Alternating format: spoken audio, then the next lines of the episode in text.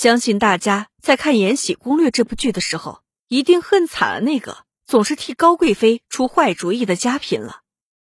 剧中的嘉嫔虽然可恨，但死的也挺惨。她爱子如命，爱权如命，有时候竟然看不出她究竟是更爱权，还是更爱她的儿子四阿哥。最后，她落得个被贤妃活活勒死的结局，也是令人唏嘘。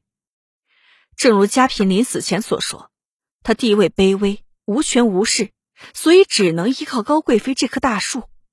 但是真实的她与她所说的那番话却是恰恰相反。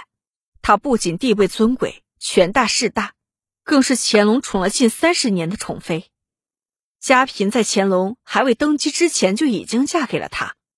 乾隆登基之后，她被封为金贵人，后来不断晋升，嘉嫔、嘉妃。嘉贵妃死后第二天就被追封为皇贵妃，史称舒家皇贵妃。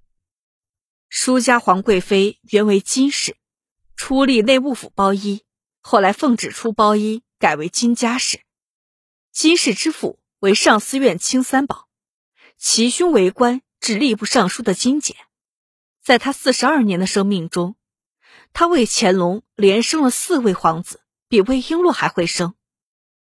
乾隆四年，金氏生下皇四子爱新觉罗永成。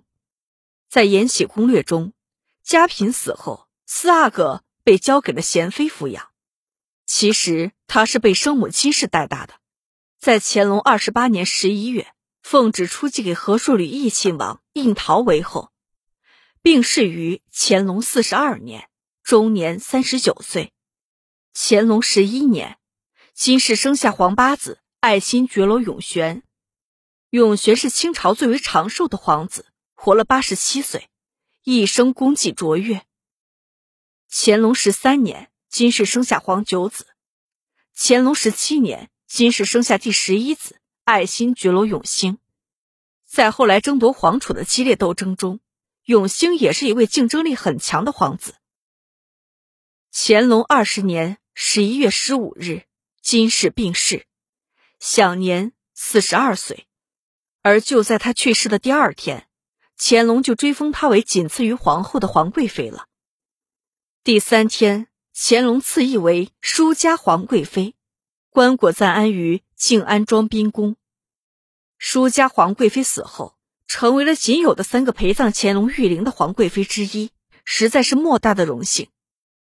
但是，就在他下葬一百年之后，御陵地宫。遭到军阀孙殿英的洗劫，由于孙殿英找不到玉陵的地宫入口，只能满地的埋下炸药，乱炸一通。倒霉的舒家皇贵妃的尸骨被炸，最终落得个尸骨不全的下场。末代皇帝溥仪派人来收拾残局的时候，将舒家皇贵妃的尸骨和其他后妃的尸骨混在了一起，装进了同一口棺材殓葬。